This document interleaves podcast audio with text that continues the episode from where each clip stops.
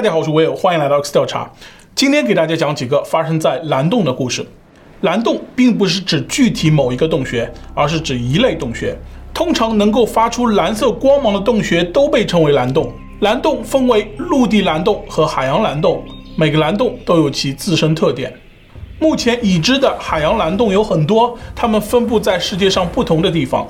比较知名的几个蓝洞有位于中美洲伯利兹外海大巴哈马浅滩的大蓝洞，其形状近乎一个完美的圆形。洞口直径三百一十八米，深度一百二十四米，是世界上最大的水下洞穴之一。位于埃及达哈布的蓝洞，其洞口直径八十米，深度一百三十米，以美丽而又危险的水下景观而闻名，被称为潜水者墓地。位于巴哈马长岛的迪恩斯蓝洞，其洞口直径三十五米，深度二百零二米，内有冰期形成的隧道和洞穴，宛如一座巨大的水下迷宫，充满了无限挑战。它是世界深度排名第二的蓝洞。目前世界已知深度第一的蓝洞是中国南海的三沙永乐龙洞，其洞口直径一百三十米，深度达到了三百点八九米。它还有另外一个名字——南海之眼。蓝洞除了外表看起来美丽壮阔，其内部更是美轮美奂。潜入蓝洞内部是许多潜水爱好者一生追求的目标。然而，这些水下洞穴不仅有迷人的景致，还隐藏着许多未知的危险。在蓝洞里，曾发生过许许多多惊心动魄的事件。故事要从两千年的一天开始说起。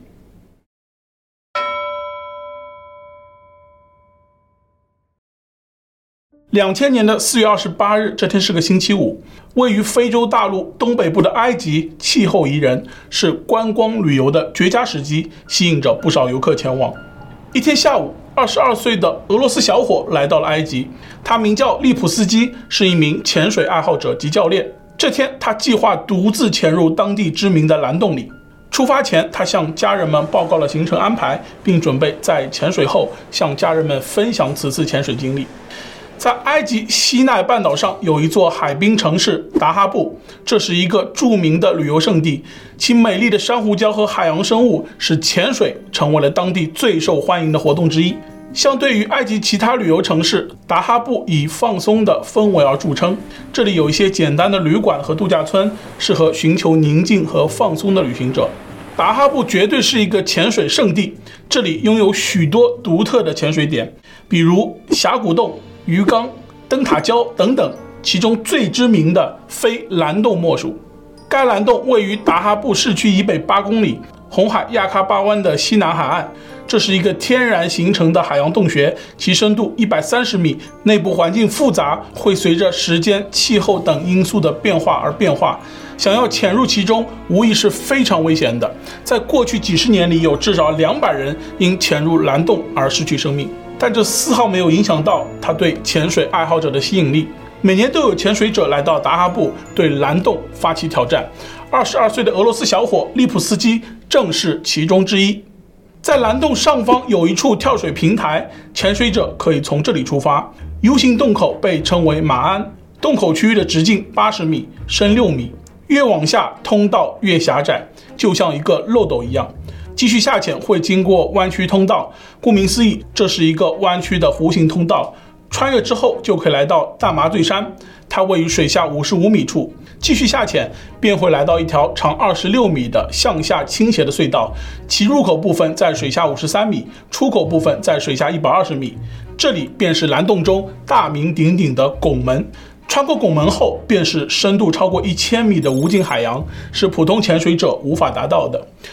值得一提的是，潜水主要分为三种类型：浮潜、自由潜水和水肺潜水。浮潜是指潜水者只依靠自身力量在水面上进行的潜水形式，通常使用简单的潜水装备，如潜水面罩、呼吸管和脚蹼等，不会使用气瓶。浮潜适用于较浅的水域，是一种简单易学的潜水形式，适合初学者。自由潜水是指潜水者在不使用潜水装备，如水肺的情况下，依靠自身力量的潜水形式。潜水者深吸一口气，然后下潜，尽可能深入水中，然后在几分钟内返回水面。自由潜水是一种极限运动，要求潜水者具备深潜和耐氧能力。水肺潜水是指使用水肺装备的潜水形式，通常使用气瓶、呼吸器、浮力控制装置、脚蹼等装备。气瓶内通常为氧气、氮气和氦气的混合气体。目前水肺潜水的世界纪录是2014年由41岁埃及人艾哈迈德·加布尔创造的，深度为332米。浮潜、自由潜水和水肺潜水，它们在潜水难度、技术、装备和目的上有所不同。深度潜水的难度呈指数级增加，会遇到许多挑战，其中一大挑战便是要避免出现氮麻醉。当潜水员在深度潜水时，水压会增加，导致身体吸入氮气增多。高浓度的氮气在体内可能会对中枢神经产生影响，引发类似于酒醉的状态。这种现象被称为氮麻醉，它是所有深度潜水者的噩梦。俄罗斯小伙利普斯基的此行计划是通过水肺潜水到达蓝洞水下五十三米至一百二十米的拱门，穿行在这段二十六米的洞穴隧道里，仿佛置身于美丽的珊瑚花园。这里栖息着蝴蝶鱼、独角鱼、章鱼、河豚等等海洋生物。不过，拱门的最深处到达了一百二十米，危险程度令普通人望而却步。利普斯基此行一度想寻找伙伴一同前往，但由于太过危险，没有人愿意陪同，他只能独自挑战。两千年四月二十八日下午四点半，利普斯基来到了蓝洞入口的跳水平台，他在这里穿好了潜水设备。除了必要的气瓶，他还带了一部潜水摄像机，以记录下蓝洞内美好的景色。出发前，他跟身在俄罗斯的母亲打电话报了平安，并表示出来后会与对方分享蓝洞内部的经历。做好一切准备工作后，他纵身一跃，潜入了深邃的蓝洞之中，向拱门位置进发。时间来到这天晚上，远在俄罗斯的母亲迟迟未能收到儿子的电话。他感到有些担心，于是主动给儿子打去电话，但怎么也打不通。随着时间的过去，母亲越发感到惶恐和不安。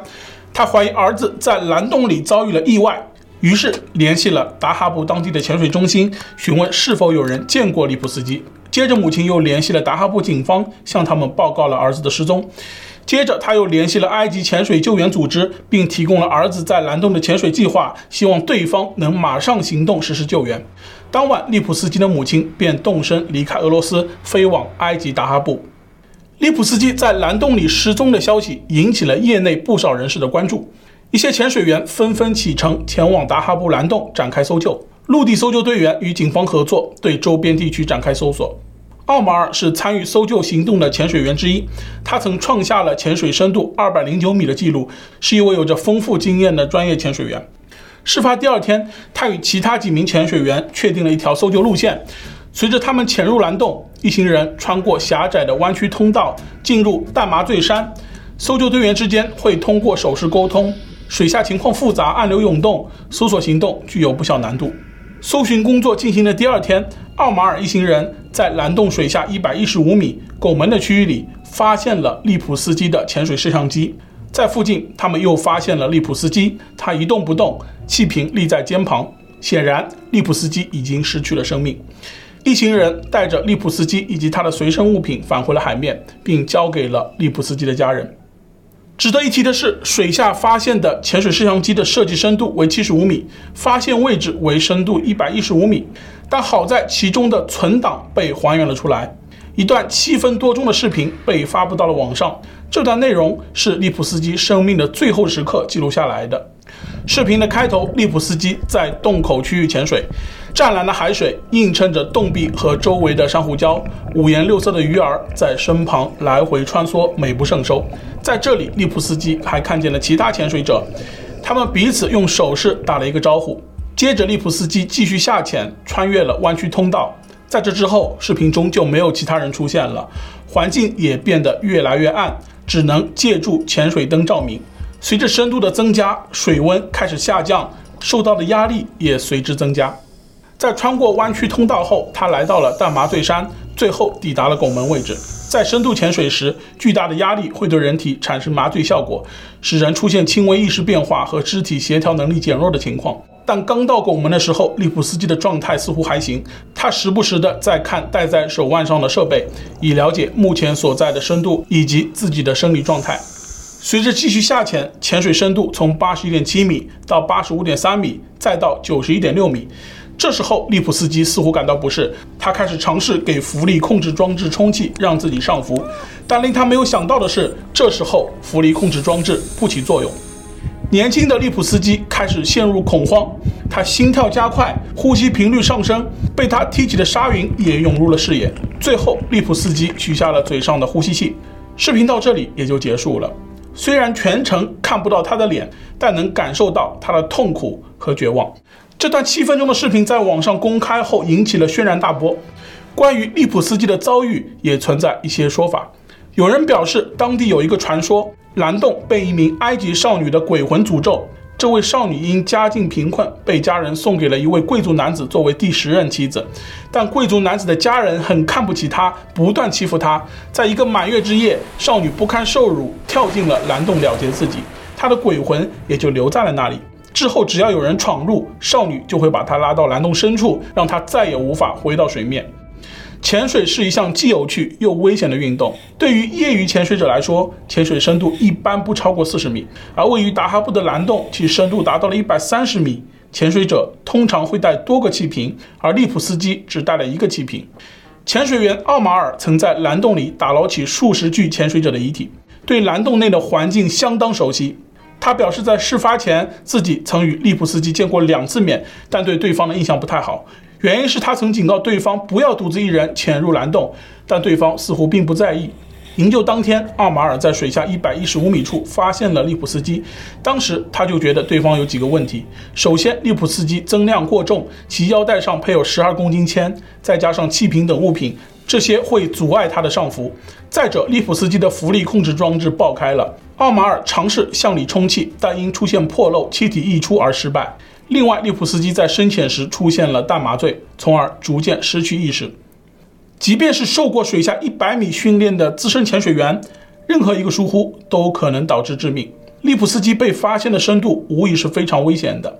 阿马尔在观看了那段七分钟的视频后，还发现利普斯基陷入一种不受控制的下潜状态，而这很可能不是他的本意。奥马尔认为，当时利普斯基可能只想使用单个气瓶潜到水下五十三米的拱门起始位置，但之后出现了灾难性的问题，他的浮力控制装置出现故障，无法上浮。不知为何，利普斯基没有解开腰上的配重物。奥马尔认为，当时利普斯基的思维能力可能受到了淡麻醉的影响，就像喝醉酒断片了一样，十分难受，无法正常思考。利普斯基在下潜时只身一人，带着一个气瓶，但一想到很快要到达蓝洞底部，他就感到兴奋不已。下潜速度和深度也变得越来越快。利普斯基的过度自信和鲁莽让自己丧了命。在蓝洞出事的潜水员还有很多。二十五岁的意大利人泽奇尼创下了恒定配重游蹼项目的世界纪录一百零四米。他决定通过自由潜水挑战蓝洞拱门。自由潜水是指在没有使用潜水装备如水肺的情况下，在单次呼吸下进行潜水。为此，泽奇尼还找了一位教练，在蓝洞训练了三周时间，以让自己达到较好的状态。他的教练是三十九岁的爱尔兰人基南。他是一名专业的潜水安全员，曾多次在世界自由潜水大赛中担任首席潜水安全员。潜水安全员是负责潜水活动安全管理和监督的专业人员，他们主要职责是确保潜水者的安全性，保护他们的生命和健康。基南曾多次成功穿越蓝洞拱门，多次组织相关潜水活动，可以说是蓝洞洞潜方面的专家。在正式挑战一天前，为了准确估算下潜和穿越拱门所需耗费的时间，泽奇尼前往了一处名为灯塔礁的潜水点做测试。该地与蓝洞相隔九点五公里。灯塔礁的深度虽然只有四十五米，但这里可以计算通过导潜绳下潜至大概相同深度的时间。泽奇尼还做了动态无蹼的三十米测试，这些都可以让他估算之后穿越蓝洞拱门需要耗费的时间。挑战当天，二零一七年七月二十二日星期六，达哈布天气晴朗，水温二十七摄氏度，没有温跃层，海面有微风，但影响不是很大。一支由八人组成的安全小组将在安全员基南的带领下，负责此次挑战的安全工作。除安全小组外，还有另外三名水肺潜水员，他们将负责此次活动的拍摄工作。之所以会配备安全员，是因为挑战者在上浮过程中，血液中的氧分压会逐渐降低，潜水员必须控制上浮速度，以允许身体逐渐排除过多的氮气，以防止出现减压病。氮气会溶解在体内的组织和血液中，在上浮过程中，水压减小。未经适当的解压程序，氮气无法充分排出体外，而形成气泡。这些气泡可能会引起减压病的症状。严重的减压病症状会出现呼吸困难、中枢神经受损，甚至致命。第一名安全潜水员会在水下三十米处等待挑战者上浮。第二名安全潜水员会在水下二十米处等待。第三名安全员会在水下十米处等待。之后几人一同返回水面。在过程中，安全潜水员会时刻留意挑战者的身体状况。